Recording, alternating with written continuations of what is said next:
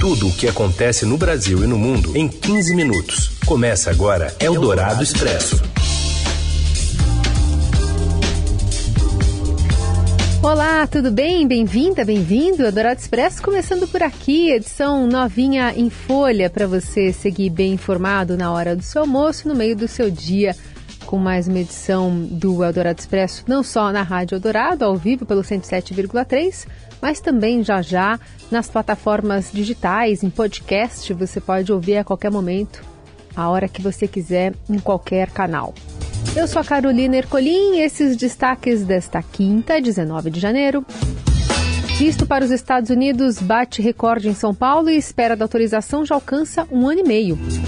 Em semana de reunião com o comando das Forças Armadas, dispensas no Planalto atingem 144 militares da ativa e a cúpula da segurança de Lula vai mudar. Ainda a taxa de desemprego tem nova queda e a invasão roqueira no TikTok. É o Dourado Expresso. Tudo o que acontece no Brasil e no mundo em 15 minutos. Dispensas no Planalto atingem militares da ativa e a cúpula da segurança do presidente da República sofrerá alterações. Os detalhes de Brasília com o colunista da Eldorado, Felipe Frazão.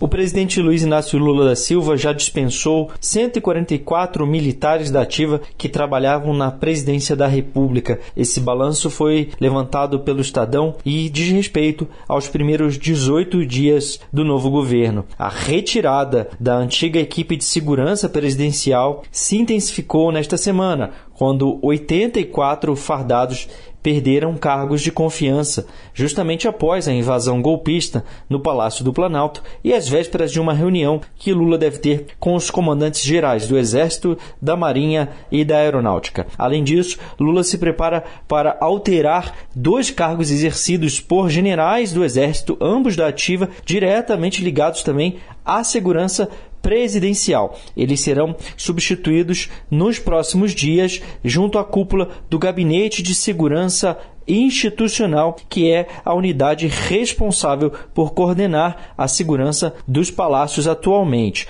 O comandante do Exército, general Júlio César Arruda, já submeteu ao presidente e também ao alto comando da força os nomes dos futuros generais que atuarão no GSI, o Gabinete de Segurança Institucional. O alto comando do Exército vai analisar esses nomes e deve referendá-los entre 13 e 17 de fevereiro, na sua próxima reunião. O próximo secretário executivo do GSI, o número 2 da pasta será o general Ricardo José Nigre. Ele vai substituir o general Carlos Penteado, que está nesse posto desde o governo Jair Bolsonaro. O mesmo vai ocorrer com o general Márcios Cardoso Neto. Ele será o próximo secretário de Segurança e Coordenação Presidencial, no lugar do general Carlos Feitosa, que desempenha essa função também desde o governo Jair Bolsonaro.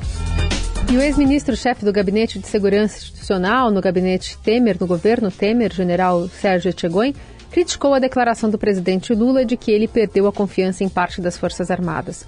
Para Etchegoin, a fala do presidente demonstra profunda covardia e não contribui para pacificar o país. No último dia 12, em um contexto de críticas sobre a atuação do Exército na invasão do Palácio do Planalto, Lula admitiu que perdeu a confiança em parcela dos militares da ativa.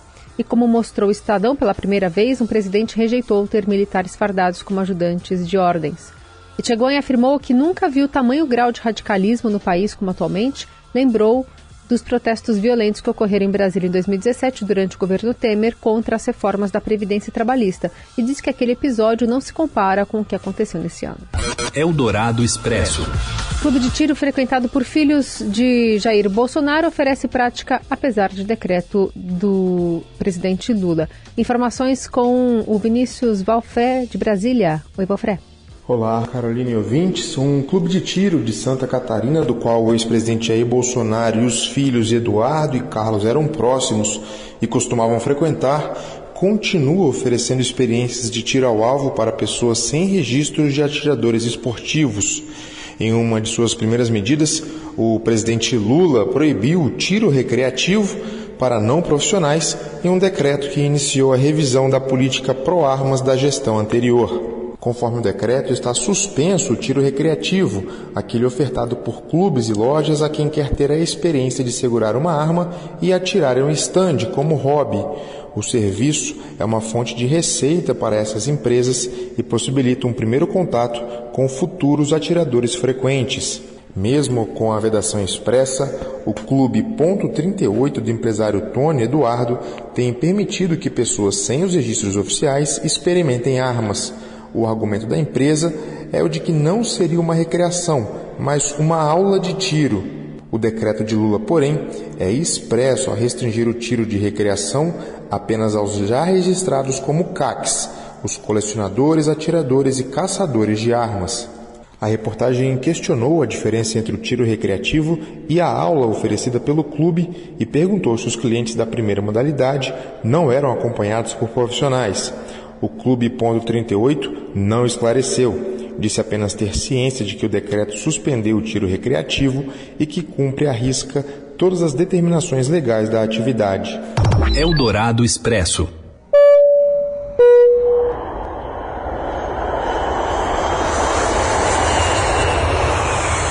O tempo de espera para uma entrevista do visto de turismo e negócios para os Estados Unidos no posto consular de São Paulo é de quase um ano e meio e não há previsão de que a fila seja reduzida em curto prazo.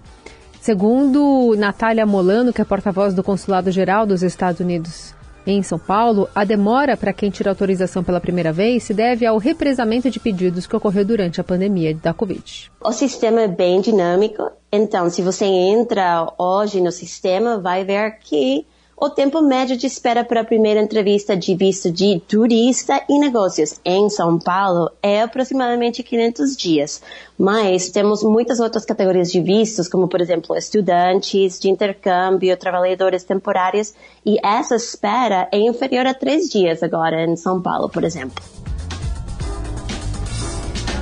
Nesta semana, o tempo de espera chegou a quase 500 dias, um recorde desde novembro de 2021.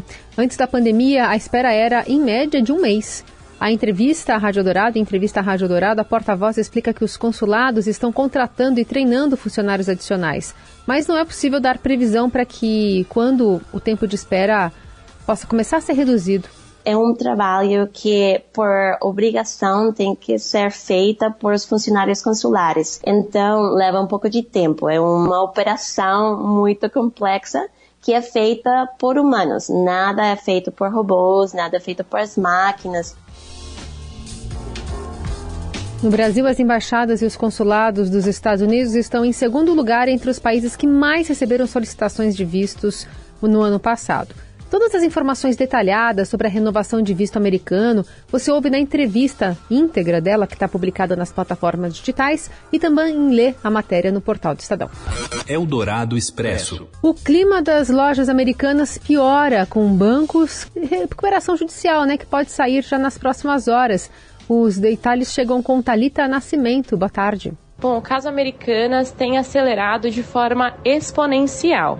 Hoje, a empresa veio a público dizer que o seu pedido de recuperação judicial pode acontecer nas próximas horas ou nos próximos dias.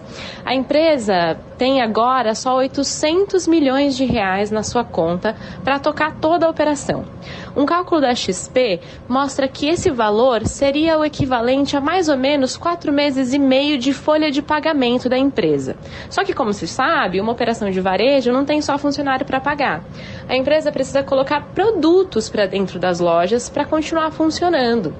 Mais do que a gente apurou, os fornecedores estão resistentes a fazer novas vendas para a empresa a menos que ela pague à vista. Bom, uma empresa que só consegue garantir quatro meses e meio de salário provavelmente não consegue pagar os produtos antes de vendê-los. Toda essa situação acelerou porque os bancos começaram a ir para a justiça cobrar as dívidas de forma antecipada. Essa postura tem apertado o cerco contra a empresa, que agora não consegue mais garantir exatamente a sua operação e por isso vai ter que entrar com um pedido de recuperação judicial antes do prazo que a justiça havia dado anteriormente, que era de 30 dias. Eldorado Expresso taxa de desemprego tem a nona queda seguida e agora fica em 8,1%. A repórter do broadcast no Rio de Janeiro, Daniela Amorim, conta os detalhes. A taxa de desemprego no país ficou em 8,1% no trimestre encerrado em novembro de 2022, segundo os dados da Pesquisa Nacional por Amostra de Domicílios Contínuo, a PNAD contínua, divulgados pelo IBGE. Após nove meses seguidos de redução, o resultado desceu ao patamar mais baixo desde abril de 2015 a população ocupada alcançou um recorde de 99 milhões 693 mil pessoas no trimestre encerrado em novembro de 2022, uma abertura de 680 mil vagas no mercado de trabalho em apenas um trimestre. Já a população desocupada diminuiu em 953 mil pessoas em um trimestre, totalizando 8 milhões 741 mil desempregados, o menor contingente desde o trimestre encerrado em junho de 2015. A geração de vagas com carteira assinada no setor privado e a abertura de postos de trabalho no setor público contribuíram para um aumento da formalidade no mercado de trabalho. O setor privado abriu 817 mil vagas com carteira assinada em apenas um trimestre. O setor público absorveu 171 mil trabalhadores. A taxa de informalidade diminuiu a 38,9%, ou seja, ainda havia 38 milhões 808 mil trabalhadores atuando nessas condições. Eldorado Expresso. E o Brasil estreia nesta quinta no Sul-Americano Sub-20 de futebol masculino. Marcos Antomil, boa tarde. Boa tarde, Carol, ouvintes da Rádio Eldorado. Começa hoje o Sul-Americano Sub-20 de futebol masculino e o Brasil faz sua estreia nesta quinta-feira às 7 horas da noite diante da seleção peruana. O Brasil está no grupo A, ao lado de Argentina, Colômbia, Paraguai e Peru. No grupo B tem Equador, Uruguai, Venezuela, Chile e Bolívia. Os três primeiros colocados avançam para um hexagonal final. Nesse hexagonal final estarão em disputa três vagas para os Jogos Pan-Americanos, que acontecem em Santiago nesse ano, e quatro lugares no Mundial Sub-20, que será disputado na Indonésia. O grande desfalque da seleção brasileira para essa disputa é do atacante Hendrick do Palmeiras, que não foi liberado pelo clube alviverde. Mas a gente tem que ficar de olho no Vitor Roque, do Atlético Paranaense, no Andrei, jogador do Chelsea, Luiz Guilherme, que é do Palmeiras, Robert Renan, que saiu do Corinthians e agora é jogador do Zenit, e no Pedro, também corintiano, e vários outros atletas para a gente ficar de olho. Portanto, hoje, 7 horas da noite, tem Peru e Brasil no estádio Pascoal Guerreiro, em Cali, casa do América de Cali, na Colômbia, pela estreia do Sul-Americano Sub-20. Eldorado Expresso.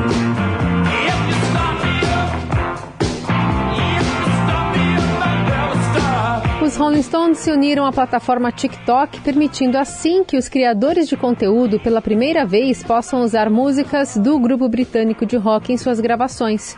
Os usuários da popular rede social, a partir de agora, poderão criar versões e remixes de canções icônicas como Start Me Up ou It's Only Rock and Roll, é, que estão disponíveis já na plataforma. Além disso, o vocalista do grupo, Mick Jagger, também terá um perfil no TikTok, assim como o guitarrista dos Stones, Kate Richards, que inaugurou uma conta na plataforma em 2022. Os usuários ainda poderão aproveitar de uma nova playlist elaborada pelos Stones, com 44 músicas.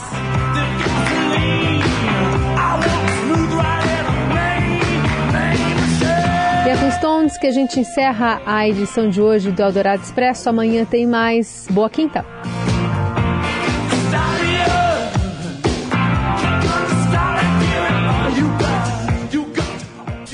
Você ouviu Eldorado Expresso tudo o que acontece no Brasil e no mundo em 15 minutos.